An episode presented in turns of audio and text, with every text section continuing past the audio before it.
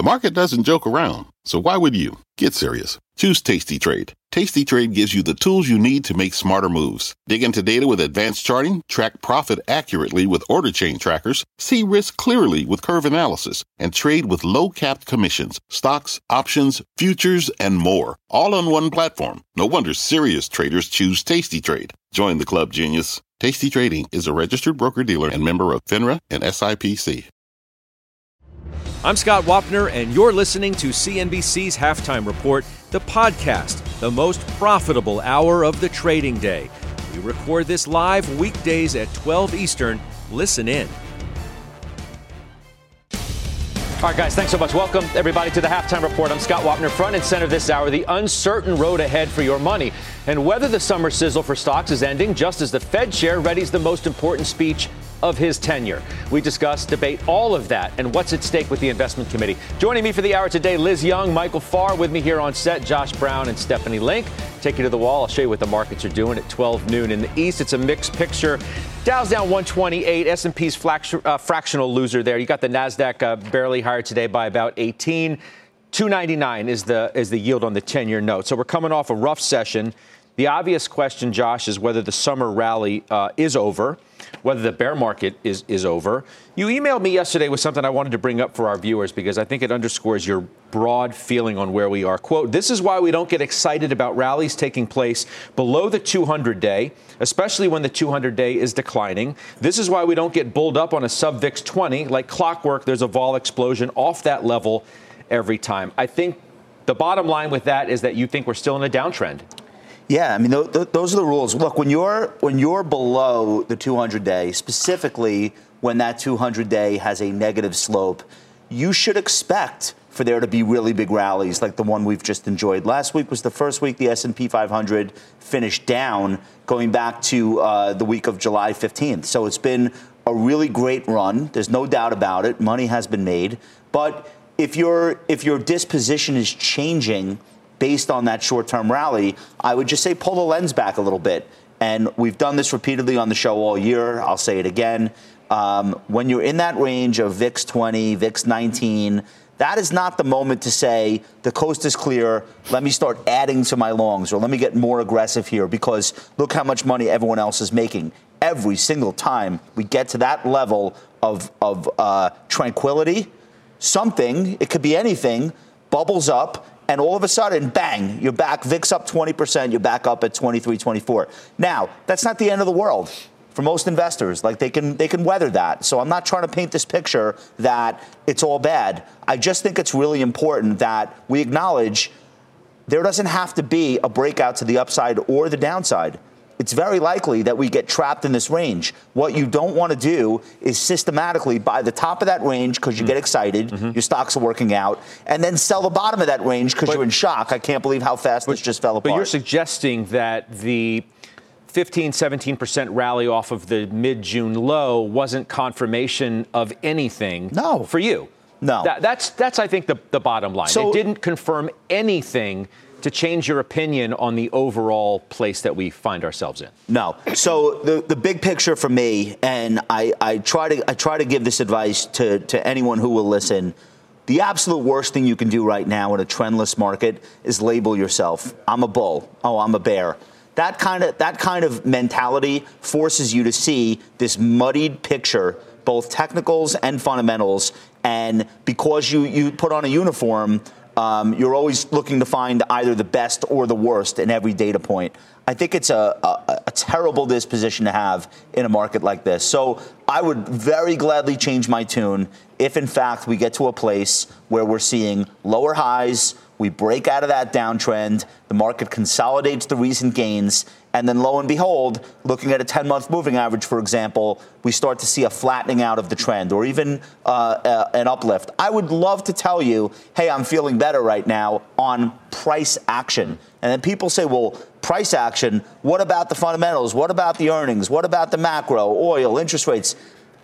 You have to assume that the market's not completely stupid all of that all of that data is being processed on a second by second basis by the smartest people in the world and the best written software in the world so just understand it's unlikely that you're going to produce some big insight from the fundamentals that we haven't already chewed up and digested. So how, how do you view it, right, then, I, Steph? I mean, do, do you agree I'm sorry, with I'm wearing Is white there... jeans today. I'm very aggressive. I mean, fundamentals it, matter. It, please, please. They, they matter, but I think part of the point is to suggest that the fundamentals haven't matched up with the with the move in the market. Okay. Uh, you can't really argue that they have. Well, She's I mean, going to try. I, am going to try. It sounds like you want to try. I do want to try. Now, look, right, I think it, we're going to be in this choppy environment, very much like what you're seeing on the technical side of things, right? I think we had sentiment that got way too extreme. We had the perception that the Fed pivoted, which I never believed, right?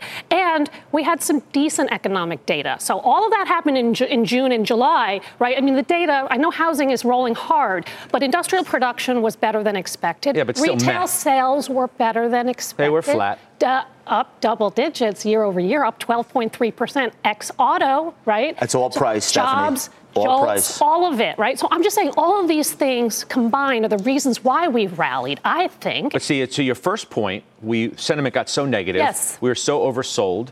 Um, so the market was due for a rally. Right. It's that next leg post Powell. Right that seems to well, be the real question the mark. Problem, we were, was yeah. the Nasdaq worthy of a 10% move off of the Powell presser? Well, I think was the S&P worthy of an 8% move off the Powell presser? Because that seems to be where we're questioning ourselves after the minutes came out, looking ahead to the end of the week in Jackson But I think earnings also came in a little bit better than expected, up 10.3% year over year. I think people were thinking that earnings were going to collapse, and they didn't. And true. people thought that we were going to, we were already in a recession, That's massive true. recession, right? Right. But the data is telling us we're slowing, but we're not in a recession yet. 2023, different story. We can have a different conversation. Here's the thing inflation is everywhere. And I know we talk about rents, and I know we talk about wages, right, being really sticky. Look at natural gas prices up at a 14 year high. Oil has stopped going down, by the way. Food is up 13% year over year. So inflation is everywhere. Wait, I thought you were telling me the fundamentals improved. They, no, no, no. I'm just telling you the inflation hasn't improved, okay. right? That's a big part of it, though. It's, it's the biggest part of it. I know, but that's why I'm saying we're going to chop around because the Fed is going to raise rates because inflation is so high. But the data is not saying that we're in recession yet, and earnings are hanging in. So it's not all gloom and doom. Can I ask you a question? You agree with me? You agree with me that one of the most important components to the real economy is real estate, and that yeah. unfortunately, housing prices take about historically 18 months to filter their way into CPI. And if that's true, um, that sh- that we haven't even seen all of the pain from shelter costs, owner's equivalent rent. Like that's still that could still be a year from now yeah. before we've worked that through the system. Mm-hmm. That's that's rents gotta are, be rents are thirty percent of CPI. That's just that's your answer right there. Yes, it's very very it's, sticky right. and it's going to be a pressure. What's, ga- the- what's gas prices? Ten percent? Yeah. Okay, so it's so you're right. I agree with you. Inflation is everywhere and sticky. So if that's the backdrop, throw my technicals out if you just knew that one thing, it's really tough to say that at 17 and a half times, uh, and we've had multiple expansion this summer. Right. It's really tough to say we've seen all of the, the pain that. But that's why I'm saying we're going to be in a in, choppy in other environment, words, right? We're going to be in a trading range, and that's what we are. And we just bounced. We we both agree. In, in other words, um, don't fight what the Fed is still going to do. Liz Young, is that what the, the bottom line end, ends up being? And that and that's why there's so many questions about the state of the market given the rally is what still lies ahead. Fed likely to be Powell likely to be hawkish on Friday. Balance sheet runoff, please, barely started. And it's going to continue, and it's going to continue and continue, and that's going to tighten financial conditions in a way that investors haven't seen quite yet. Yeah, well, there's there's a lot to talk about here. So first of all, the narrative yesterday shocked me in the sense of suddenly it was like, oh my God, this is the beginning of the end. And then if we turn around, the narrative quickly changes to this is the first day of the rest of our lives. And it's it's not that clear cut. We are going to have volatility until and unless inflation actually starts to moderate and we get a message from the Fed that they're going to take their foot off the gas a little bit. What we saw from June 16th until maybe the end of last week was a rally that was predicated on the Fed slowing down or being satisfied with the way things were going. And now leading into Jackson Hole, the expectation is that the Fed either stays just as hawkish as they've been or becomes more hawkish. So we're seeing volatility into that, and I think that's natural. The market got up to 18.3 times forward earnings. That was way too far, given where we are and given that we haven't actually made a ton of progress yet. So if we see a sell off for the rest of the week, I would expect a little bit of a relief rally. This is a type of market that anticipates and then gets relieved when the actual event is over. I'd expect a little relief rally at the end of the week. Mm. That said, I think the Fed is going to continue to err on the side of too much rather than not enough. Mm-hmm. And we have to remember in September, that balance sheet runoff is going to double in size. So they may not have to do 75 basis points because they've got it coming from both directions. We may get 50, but it's going to be 50 and then probably another 50. So they're not necessarily slowing down on this anytime soon. And I think the market still has to digest that in a lot of different yeah, ways. It's like 50 with a steroid injection on top of the 50 because of, of the balance sheet. That's right. Michael Farr, Bernstein, market bottom not in yet. Mike Wilson, I still believe we're in the midst of the bear market. Guggenheim, stocks in trouble if the S&P fails to break above its 200-day. It got right on the nose, as Josh was talking about. Couldn't get over it, and that's why technically we are still in a downtrend. So, how do you see things relative to what you heard from everybody else? I agreed with everybody, which is uh, the easiest easiest thing I can do. I mean, there are certainly constructive things in some of the fundamentals that are still holding in. Okay, we're still seeing top line growth. We've seen those companies that had pricing power that Steph's been talking about all year long. They're holding up. Josh isn't wrong here. And there was a great factoid on CNBC Pro yesterday. Every time there's been a bear market since 1929 where the S&P fell more than 10%, there's been a rally of 17.2% on average over the next 39 days before resuming the decline. S&P's rallied 18% off the bottom and it's over 35 days. We're fitting an old pattern here historically. Point number two, and this is my last one, I'll shut up because I know Prashant wants me to be fast today. Uh, the Fed is still changing the price of money.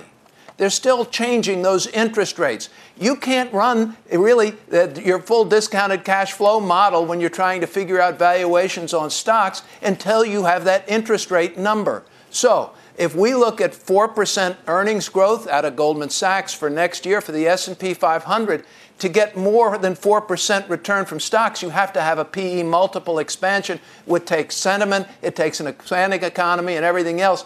I think that the road still points to a choppy road, mm-hmm. and perhaps the worst is behind us, but I think you've got to be ready still for some tough days ahead. What, what if there's not enough belief, Josh, that inflation is going to uh, moderate enough on its own that the Fed is not going to have to do as much ultimately. Marco Kolanovic, JP Morgan. Uh, by the way, he's with us tomorrow. Been trying to get that guy on for a long time, and he's finally going to be with us tomorrow, and I cannot wait for that. Uh, he put it there. It is. He put a note out um, yesterday that said, "quote We maintain that inflation will resolve on its own as distortions fade and likely drive a Fed pivot, while a stronger uh, second half recovery in China should provide support for the global cycle." He's been more bullish than most. He's been steadfast, he hasn't wavered, and he continues to hold uh, that position. What if he's right? I think ultimately he can be right. I just think it's too early. Understand the way that the, these headline numbers work. They're, they're a comp over last year. And the months that are about to roll off out of the CPI or PCE calculations were actually pretty tame inflation months. Like the like we're we're not really we're not really going to get to the point where the year over year feels better just on the data. But then there's this whole other uh, layer, which is the sentiment. You could tell people till, till, till you're blue in the face, it's not a technical recession. There are still so many jobs. Um, the earnings are, are, holding up. There's no widespread uh, distressed credit. People don't care if they feel as though things have changed and they're getting worse and, and they feel as though they should be spending less or they should be laying off employees. If that's how people feel, then that's how it is. And all of the data in the world is not going to change sentiment. Sentiment has to shift. I don't see any sign that it's going to. Um, they, they did a survey of CFOs. Mm-hmm. 50% of CFOs say that layoffs are in their plans for the next 12 months. Like, uh, it doesn't have to happen, but if enough people believe that's what's going to happen, then that's where we are. So, so even if, let's say Kolanovic is right and inflation uh, resolves on its own. Those, those are the words that, that he uses that may be true, but the Fe- it's going to take a while. And the Fed's not going to wait around no. to see if, if, in fact, that happens. They're going to tighten, and then they're going to tighten, and then they may wait and see around if it resolves itself. Um, that's an issue for things like tech, which has been beaten up lately. Dan Niles on Tech Check last hour, quote, this is going to be a long, punishing journey, which yeah. is the reason why he's been more negative tech than most. Rates are up, long duration assets underperform. Does that change anytime soon? No, I don't think so because infl- because what you just said, inflation is everywhere and it's going to be persistent. But then why we has, get a core PCE well, then why have those stocks been going up? Well, Inflation, I, I, mean, rates are up. Inflation is everywhere. Oversold. We got oversold, and the data wasn't horrible in terms of the economic situation, right?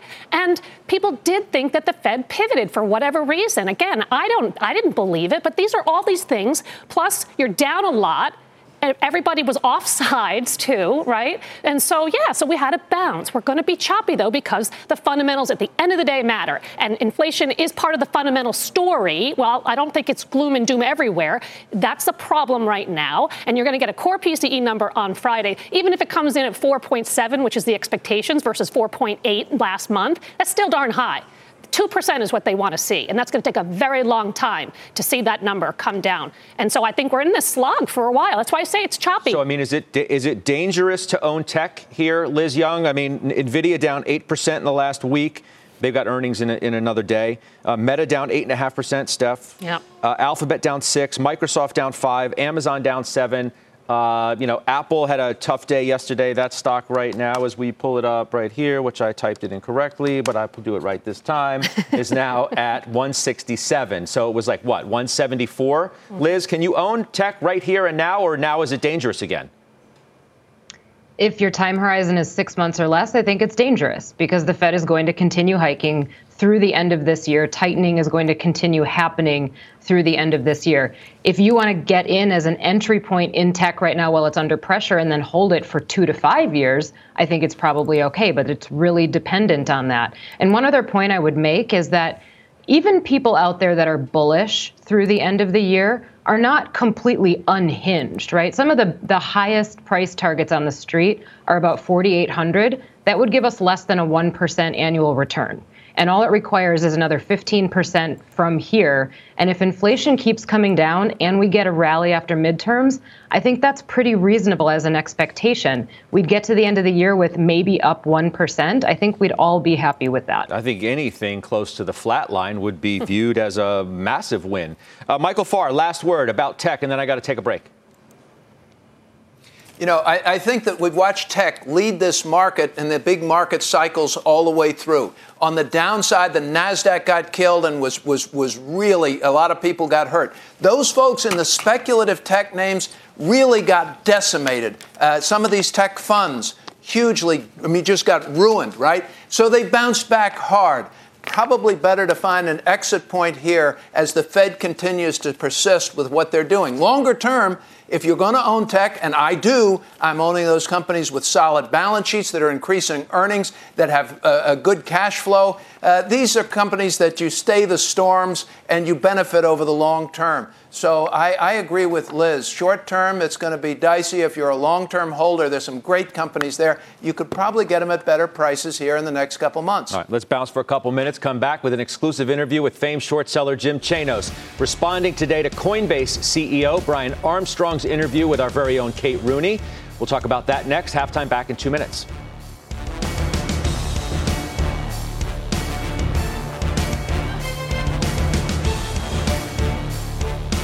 Old Dominion Freight Line was built on keeping promises. With an industry leading on time delivery record and low claims rate, we keep promises better than any other LTL freight carrier because we treat every shipment like it's our most important one.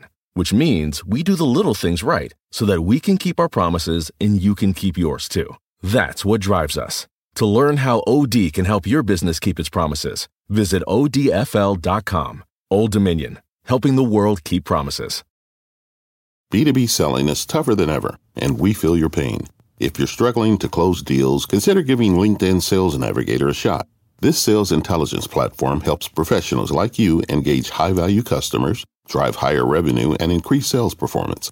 Sales Navigator also guides you in targeting the right buyers, highlights key signals such as job changes or which accounts you should prioritize, and uncovers hidden hot prospects so you can find those buyers that are most likely to convert.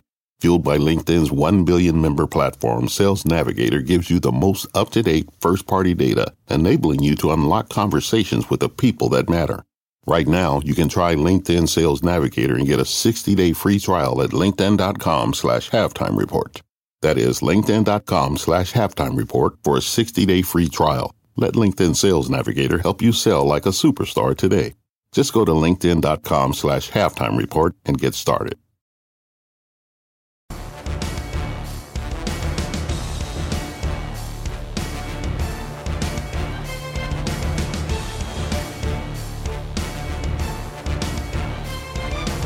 We are back, and it was back in March during an interview with me in overtime that famed short seller Jim Chanos first revealed he was betting against shares of Coinbase. Chanos arguing at that time that he expects fees to be compressed as com- competition in the crypto trading space increases.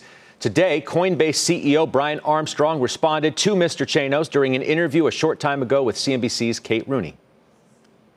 I think there's the short and the medium term, and then there's the long term, right? Um, short term, we have not seen any fee compression to date, so that's that's good.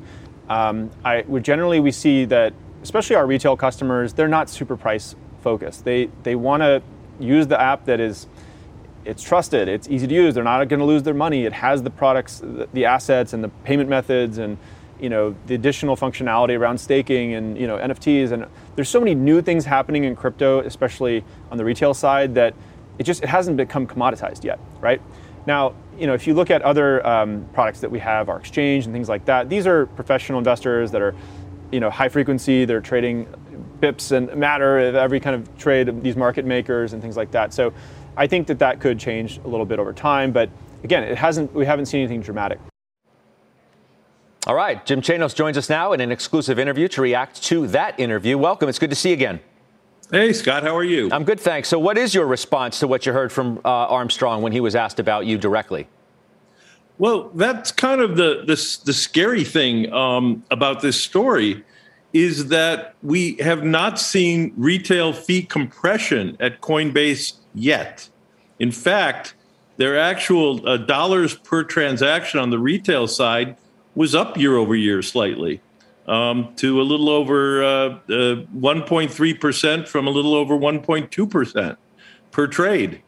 Um, that compression is still ahead of them, as I think he actually sort of, you know, uh, acknowledged. Um, the problem, of course, is is that volumes have dropped. And when I spoke to you at the end of March, um, the 2022 revenue estimate on the street was $7.4 billion. It's now $3.5 billion. So, on a revenue basis, even though the stock's been cut in half, um, you know, so is the revenue estimate. Um, in, in that this is still an incredibly expensive stock for a company that, that let's be clear, is losing a billion dollars a quarter. Mm-hmm. So, and, and and at the end of the day, that's the real problem. Yeah. So it was interesting um, listening to Armstrong because it was, in a sense, a- agreeing with your thesis that you know ultimately fees and margins were going to come down. He countered that though with the, the belief that they are diversifying their business to services and subscriptions in a way that it's going to offset whatever compression takes place. What's your reaction to that notion? Yeah, services and subscriptions uh, was 147 million dollars in the in the second quarter. That's been flat for four quarters. It's not growing, um, and so it's it's a wonderful thing to sort of have you look elsewhere into the core business, which is of course declining. Um, but but services and subscriptions is not growing. It's been 140 some million dollars plus or minus for the last four quarters. Mm. So you know that's the problem here is that almost all the drivers are under pressure and yet and yet the stock trades at a stratospheric valuation relative to other broker dealers um, if you take a look at at, uh, at say robinhood or even liz young's sofi i mean they trade at, at, at, at slightly over one times tangible book. Um, and and the tangible book value at Coinbase is about twenty dollars a share, but it's going down at the rate of four or five dollars a share per quarter. So Coinbase is going to have a tangible book of about ten dollars at the end of the year, um, trading at better part of seventy or eighty dollars right here, um, losing, still losing over a billion dollars a quarter. But what and, what if what if they? I mean, they maintain that you know they'd like to get to a place where you know revenue from services and subs can be 50% of, of the business. Whether that's a pipe dream or not, time is going to ultimately tell uh, the story there. It's about 18% of their revenues now. This comes to a simple uh, disagreement, or maybe not so simple, of you just don't think that they can get anywhere close to that point because you point out that where the growth is now, uh, it's not uh, rising anywhere to the level that you can you think they can get there in the in the near future, if at all. Well, there's two ways they could get to 50%. One way is bearish, obviously. Um, but but let's just do this thought experiment because a lot of people say, well, look at what they earned in, in 2021. If you got Coinbase back to 2021, the halcyon days of revenues of $7.8 billion, and you put today's cost basis on that, they would be earning about $600 million pre tax. Today's cost basis, ex restructuring, is running about a billion eight a quarter. So that's $7.2 billion. That would be 600 million in pre-tax, about 450 million after tax. And because the share count keeps exploding, um, we'll get to that in a second, that would be about $2, give or take. That's if they got back to last year's level of revenues they would be earning two bucks. And and and again, you have a stock at, at wherever it is, 75. Um, that is excessive for a company that in reality is losing four or five dollars per quarter right now. And and and that's it. It's a risk reward type of situation. Mm-hmm. Investors are taking huge amounts of risk here for what I think will be paltry levels of reward. And that's of course before we get commission compression. That that that before all of this. It's, it's interesting, you know, you, you've maintained uh, from the very beginning, and I think on the, the day that you revealed this with me in, in overtime, that this call of yours is not necessarily a call on crypto prices.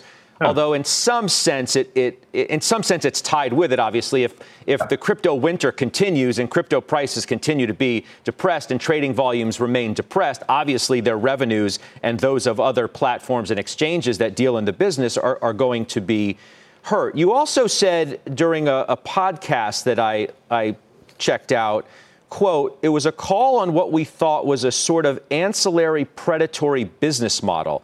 That's an interesting comment. That, that sort of alleges sort of something unseemly going on uh, at, at Coinbase when you use predatory business model. Can you expand on what exactly you mean by that? Well, it, it was in reference to their high commission costs. Um, we now know that the SEC is investigating other aspects that we had no knowledge of, and we'll see what happens on that. But it really revolves around the point at the beginning of our discussion, Scott. They're charging 1.3 point something percent uh, uh, per transaction to retail customers. That doesn't sound a lot, but it basically means it's almost a 3% cost round trip on a trade. 3% round trip on a cost per trade, as Josh Brown can tell you, if you start trading three or four times a year in and out of Bitcoin or Ethereum or, or whatever have you, uh, that starts to add up. That's 10 to 12% a year in just transaction costs. And I don't know that any retail investor is going to be able to offset 10 or 12% a year in transaction costs. You have to be awfully right then to earn a return in what might be a zero sum game.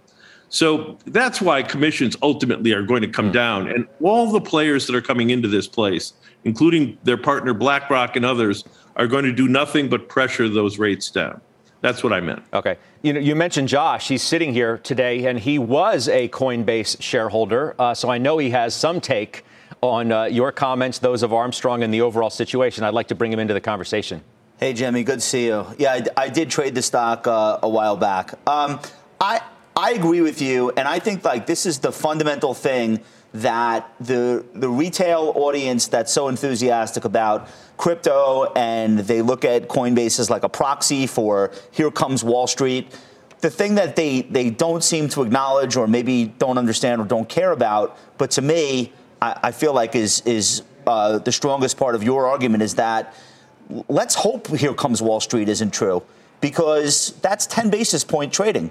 Like right. that, that, that's not a great institutional brokerage is not a cash gu- uh, uh, gushing business. So if if we t- if if we look at the history of broker dealer business models, like even just look at the dot com uh, uh, companies like DLJ Direct and Waterhouse before it came, became TD, ultimately those retail rates collapsed down closer to where the institutional rates are. It never goes the other way. So they're not going to make right. So they're not going to make more money trading with hedge funds. They're definitely going to make uh, less money trading with retail. So this argument that like, oh look, BlackRock's in, and now here comes Goldman, and this one's in, and that one's in. All that That's means fair. is guaranteed fee compression. There's almost no way around it.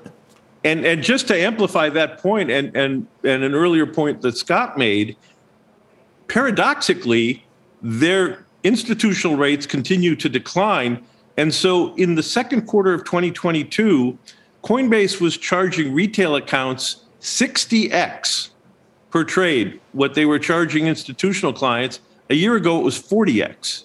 So they're actually charging retail an even higher cut relatively uh, on their flow than, than they were a year ago, which I have to say I'm surprised at. Hmm. And and but it doesn't it doesn't obviate my concern. Which there's only one way that's going ultimately, which is is lower. Stephanie Link is here as well. She was a former uh, holder of those shares too. Do you have, you have, a question for Jim? Yeah, Jim. So you mentioned volumes fell last quarter. Um, they also guided lower on users, and take rates remain very subdued. Um, but they also lowered uh, expense guidance by four and a half to five and a half billion. It sounds like you think that they need to have a major reset on the expense side. Do you think they will? So we think they're going to have revenues somewhere around five hundred million dollars um, in in the third quarter, which will be down again pretty pretty sharply sequentially from I think about eight hundred million in the in the uh, third quarter, second quarter. Uh, they've got to bring expenses down. I mean, they just can't keep them. At, they can't keep losing a billion dollars a quarter. But here's the here's the one of the interesting things. They guided to in effect 400 million of share-based comp in the third quarter. And this is something we're seeing in things like Zoom and DoorDash as well, that increasingly um, these companies are having to offer even more share based comp because a lot of the share grants and restricted stock units they granted a year ago to their employees are so underwater. And, and so think about, think about the fact that they're going to have 400 million in share-based comp out of 500 million in revenues in the third quarter. That's 80% of revenues will be just from share issuance. Um, I've never seen anything like that. Mm. And and and and it, and it just it gets to the point that these companies in Silicon Valley are issuing so much paper now in the form of comp to try to keep their adjusted EPS up because of course they add that back. And and in the case of DoorDash and then Zoom last night, we actually saw that these companies are now having to buy back stock, um, hitting their cash flow to, to offset the uh, share issuance so that they keep their share counts constant. Um, last night, uh, Zoom told us they, uh, they had 250 million of share-based comp and 290 million in buybacks. Um, similar uh, numbers for DoorDash a few weeks ago. So, uh, you know, that's a problem if Coinbase has to start then buying back stock to offset dilution. Um, the five billion dollar uh, cash hoard or six billion dollar cash hoard, mm-hmm. which uh, I guess Mr. Armstrong talked about using for acquisitions will start declining just to buy back stock so he doesn't get to 300 or 400 million shares outstanding. Hey, Jim, you, you mentioned um, Zoom here, um, and perhaps not by accident. Um, I understand that you are and have been short uh, Zoom, and you remain such uh, as we have this conversation. Is that correct? Yeah, we've been, if you follow me on Twitter, you, you know I've been tweeting about Zoom for a long, long time. Um, yeah, again, another poster child uh, for, for what we think are, are the accounting anomalies in share-based comp. Um, and and while we of course thought it would be be hurt by uh, uh, you know work from home burst ending, uh, you really have, a, again, a situation here where the company is saying it's earning $3 and some cents uh, uh, adjusted EPS. But last night, share based comp was, uh, I think, close to 80% of, uh, of their adjusted earnings. Um, and, and on a GAAP earnings basis now, they're earning about $1.20 um, on a run rate. And so the stock at 84 or it's still at 70 times. And and hmm. and so we've got to get away from, particularly in these tech companies, just swallowing this adjusted EPS number mm-hmm. because increasingly now it's the tail wagging the dog. Hey, Jim, I'm not sure if you've heard this sad news uh, that is just crossing uh, the wires that we've now confirmed that Julian Robertson uh, has passed away at the age of 90. Of course, the founder of Tiger Management. There, there are legends uh, of Wall Street, uh, Jim, and then there's oh. Julian Robertson. And I'm just curious, and I'm sorry if you hadn't heard this news, and I'm just breaking it uh, to you. Um, but I'd love your reaction, your thoughts, if, if you knew him. Um, and he really is one of the icons of Wall Street. I had the pleasure to run money, run short accounts in the 90s for not only George Soros and Michael Steinhardt, but but Julian Robertson. And I just have to tell you that that when it came time to interacting on stocks, there was no one better than Julian Robertson. And there's a reason that the Tiger Cubs all came out of his shop. Um, he would have you over for lunch, and if you were pitching a short idea, uh, and he would have you w- uh, against uh, eight bulls, uh, and vice versa, um, and, and and and just challenge you on every part of your thesis, which is the way really professional investors should do it. I mean, he was he was a portfolio manager's portfolio manager but he also understood analysis. And um, there was no one better in that. Mm. And I've said that for years. I, am really sorry to hear that news. Yeah, I and mean, you, you, you, you, mentioned uh, the so called Tiger Cubs, the, the Robertson family tree, if you will. You yeah. think anybody has had as profound of an impact on the lives of others who have gone on to have jobs on Wall Street as he has? I mean, it, it's so prolific, the number of Tiger Cubs who are out there still doing their thing today. Yeah, and certainly on the buy side. I mean, and and and so it's hard to think of anyone who had a bigger impact uh, on on today's market participants than uh, in that respect in the equity side than Julian. And uh, he, the, I'm just so sorry. My condolences to his family and loved ones and associates. It's sad news indeed. Mm-hmm. Yeah, no doubt about that. Uh, let's do this. Let's take a quick break. Uh, I'd like to come back and I'd like to chat with you more uh, about some other stock positions, the markets at large. But again, Julian Robertson, a true titan of Wall Street, dead at the age of 90. We're back after this.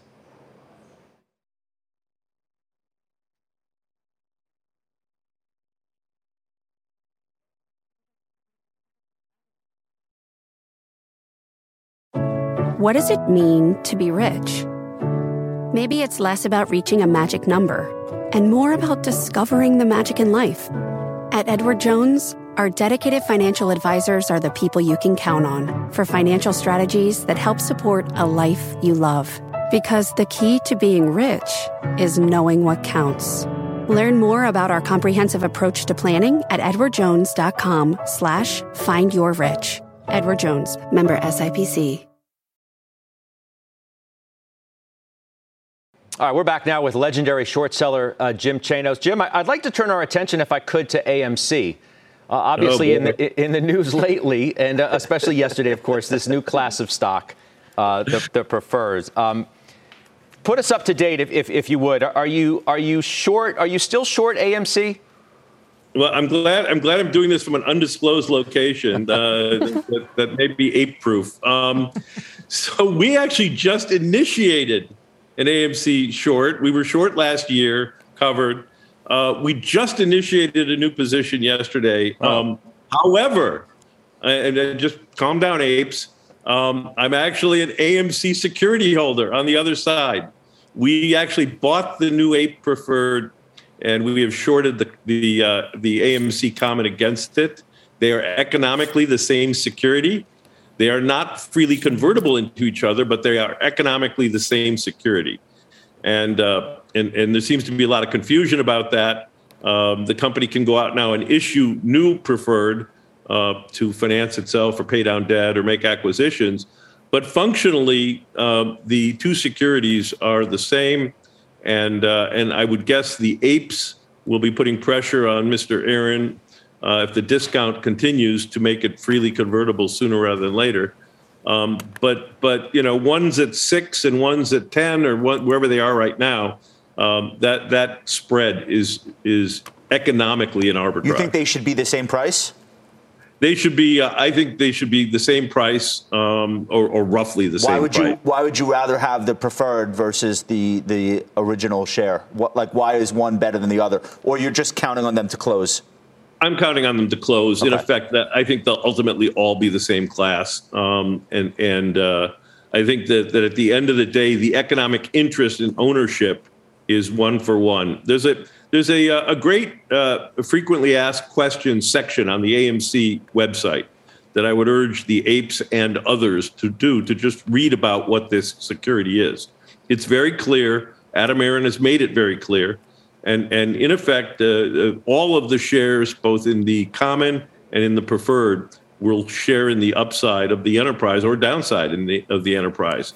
So they shouldn't be trading at, at you know a thirty percent discount. If, if, you weren't a professional investor, if you were uh, if you were the CEO of AMC, wouldn't you, wouldn't wouldn't you say like if you were in that seat, he's doing he's playing with a really tough hand. It's a movie theater chain in a pandemic. Like wouldn't yep. you say he's pretty much done everything that one man could conceivably do to save this business? Like even if you don't like the structure, et cetera, yeah. don't you feel like he's doing what he's supposed to be doing? I, I literally, Jim, before you answer that, I, I was going to go there myself. I think it's a, I think it's a really good question that that Josh uh, poses. Is that criticize him? Uh, as much as anybody would like to do, and certainly he's endured a lot of criticism throughout the last couple of years, he's just taking advantage of an environment that has been put in front of him at the dinner table and taking full advantage of what any good steward of capital for a, as a CEO would, would do in, in this environment. I, I, I would agree with that up to a point. Um, and, and, and because, again, he's doing it at the I believe, at the expense of his shareholders. He's he's trying to save the corporation, and and it's it's it's actually it's a really interesting governance question beyond I think the the, the, the purview of our discussion today of what do you do to save the corporation, even if, if it's on the backs of your shareholders who own the corporation. Number one. Number two. Let's not forget, Mr. Aron arrived here in January of 2016. And much of, of what got this company in trouble was his aggressive approach to the movie theater business from 2016 to 2019, taking on a lot of debt, making acquisitions in a business that was already declining. So, you know, he's putting out a lot of fires here, but a lot of those fires he helped set. Well, as you said, uh, you know, as long as as his shareholders, apes or, or, or whoever, uh, continue to bid this stock up uh, in in in this particular environment, they are, in a sense, giving him the opportunity to. I, I, hear you in suggesting that he's taking advantage of them, but they are giving him the opportunity to do such. Uh, if one believes that, that that's in fact what he's doing by continuing to, to bid up the stock. Let, let, let me do this. Before I let you go, let me get your broad uh, opinion on, on, where we are in the market. Uh, we've talked many times about the, the Fed um, and what your expectations are. Um, yeah. What do you make of the, the rally at this particular point, where you expect stocks to go, and how you're broadly positioned today as a result of your view? So, so our hedge fund is has been on either side of, of neutral for most of the year. It's been vacillating, you know, based on some tactical signals we get off our own alpha. Um, but but it, it's on, been on either side of, of neutral for most of the year um, just because we think that, the, that there's craziness in our little world, in our world of Coinbases and, and things like that. Um, and I'm more than happy, as I've said for the last couple of years on your show, to own the S&P, own the Nasdaq, broadly speaking, against that in our hedge fund. In our short fund, it's different. People are looking for the downside protection, um, and and that's been pretty fully invested all year. But you know, as it relates to to the overall market, it, it's obviously a tug of war, right? It, it's a tug of war between people at this point who think the Fed are going to blink. Because let's face it, I mean, the market took off in June as soon as people began to firmly believe that the Fed would pivot in 2023. So this is a market that I, the one thing I would say that worries me. This is a market that still seems beholden to central bank policy, hmm. And and and you know over the intermediate term. And and as soon as it looked like inflation expectations were creeping back up in August, and rates started going back up, you know we've started to get some indigestion again. Um, meanwhile, I mean companies. I think Jim Cramer pointed out, you know, this morning, kind of aptly, companies are kind of all over the map, right? There's companies reporting you know decent numbers. There's also companies reporting really bad numbers. Um, and so we're trying to take advantage of that dispersion generally. Are you not a believer in the pivot idea? Look, I mean, the Fed's going to do whatever it's going to do, uh, you know, and and and it's been it's been wrong to bet against them being too dovish for the last ten years. That may be what got us to where we are today, however, and and um, I, you know, I, as I keep saying, what happens if commodity prices start going back up again? Um, you know, we've all convinced that we've seen the peak of that and the peak of this. But having lived through the 70s, I also remember what markets were like. Um, the Fed eased about three or four times aggressively in the 70s after tightening, and it just kept leading to higher and higher um, uh, problems of tightening, ultimately culminating Volcker in 79. So um, they definitely don't want to repeat that that experiment. Um, and so we'll, we'll, like everybody else, I guess we'll just have to see. I guess we will. I appreciate the time. As always, thanks so much. Great to talk to you guys. All right, you as well. That's Jim Chanos, uh, again, joining us today uh, exclusively. We have more trades ahead. We're back in two minutes.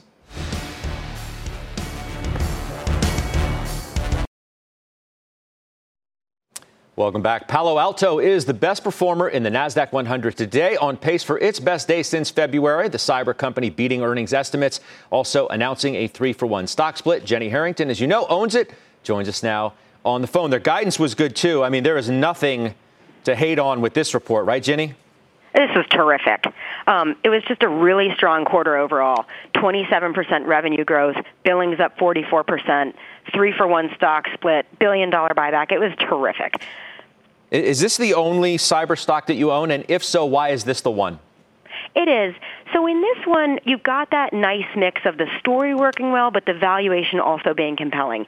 So on Palo Alto, they have $2 billion of um, of cash flow coming, and it's got a 4% free cash flow yield. I think one of the things that people get tripped up on is looking at it on an earnings basis. Their earnings are funky because of the way they need to report revenues and the accounting side. So you really want to look at it on a free cash flow yield, and on that basis, it's really compelling.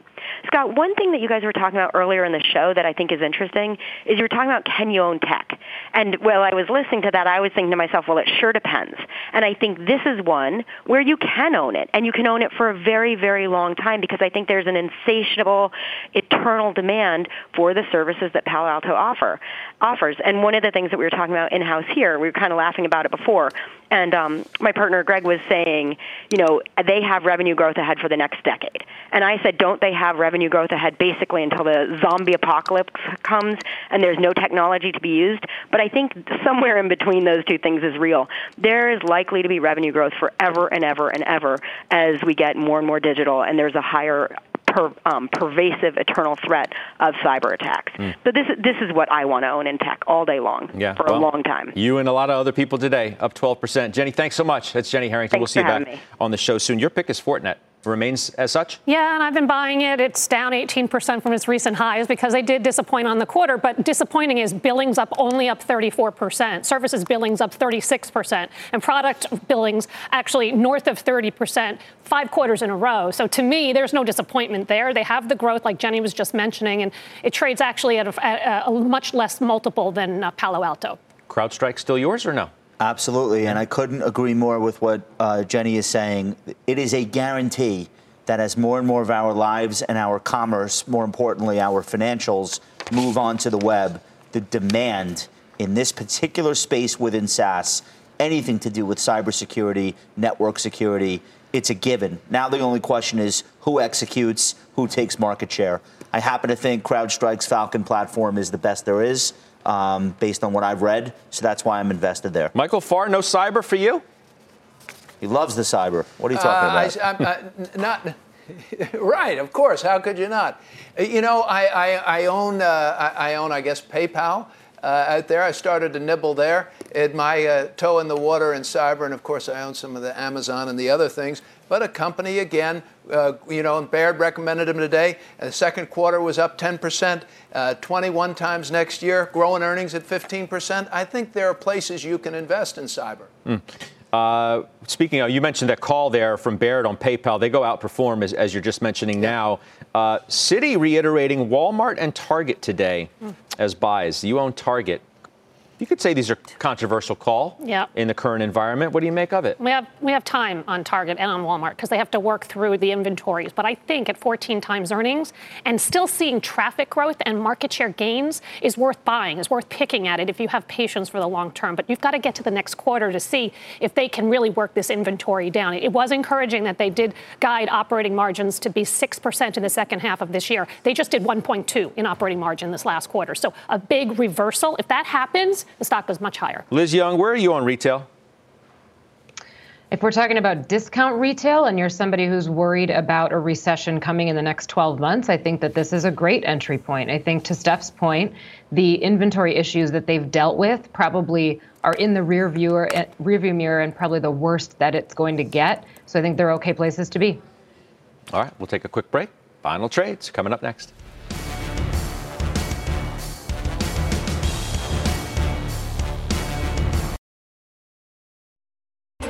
Are you following the Halftime Report podcast? What are you waiting for? Look for us in your favorite podcasting app. Follow the Halftime Podcast now. All right, 4 o'clock Eastern Time today, three hours from now, OT with Joe T. He's going to be with me today. Joe Terranova is. We'll get the PIMCO playbook from Erin Browne. We got Casey Newton, Alex Kantrowitz. Of course, he got the Twitter saga. This new development today with that whistleblower. We're going to kick that around. Uh, much more coming up in a few hours. I'll see all of you then. Let's do final trade. Stephanie Link. Corteva. First. I like the ag cycle. They have pricing power. They also have a cost cutting program. So I think margins have a lot of upside from here. And I like the CEO, former Honeywell CFO. All right. Thank you. Liz Young, what's your final trade today? I think you can hide out in healthcare during this chop, even after the summer rally, still trading below the index. And it's a good place to be for both growth and defense in the large cap space. Okay, Mr. Farr. I like Raytheon here at these levels, uh, more for the long term. I'm not sure about trading it, but 10% grower, 17 times earnings, and a 2.4% dividend while you wait. I own it. I'll continue to own it. All right. And finally, Josh Brown. Unfortunately, I think we're at 50 50 odds of a recession in the next 12 months. That's what the market's expectation is as well. Encore works with underwater borrowers of credit card debt to help them get out from under it and earn a profit along the way. This is, I think, the way that I want to play it. All right. I appreciate it, everybody. I will see you in just a few hours in overtime. For now, the exchange begins now. You've been listening to CNBC's Halftime Report, the podcast. You can always catch us live weekdays at 12 Eastern, only on CNBC. You seek the key, but first, you must learn the ways of precision, craft, and performance with Acura's all electric ZDX. With a premium Bang & Olufsen sound system up to a 313 mile range and a Type S variant with an estimated 500 horsepower, the ZDX is their most powerful SUV yet. Unlock the energy when you visit Acura.com to order yours today.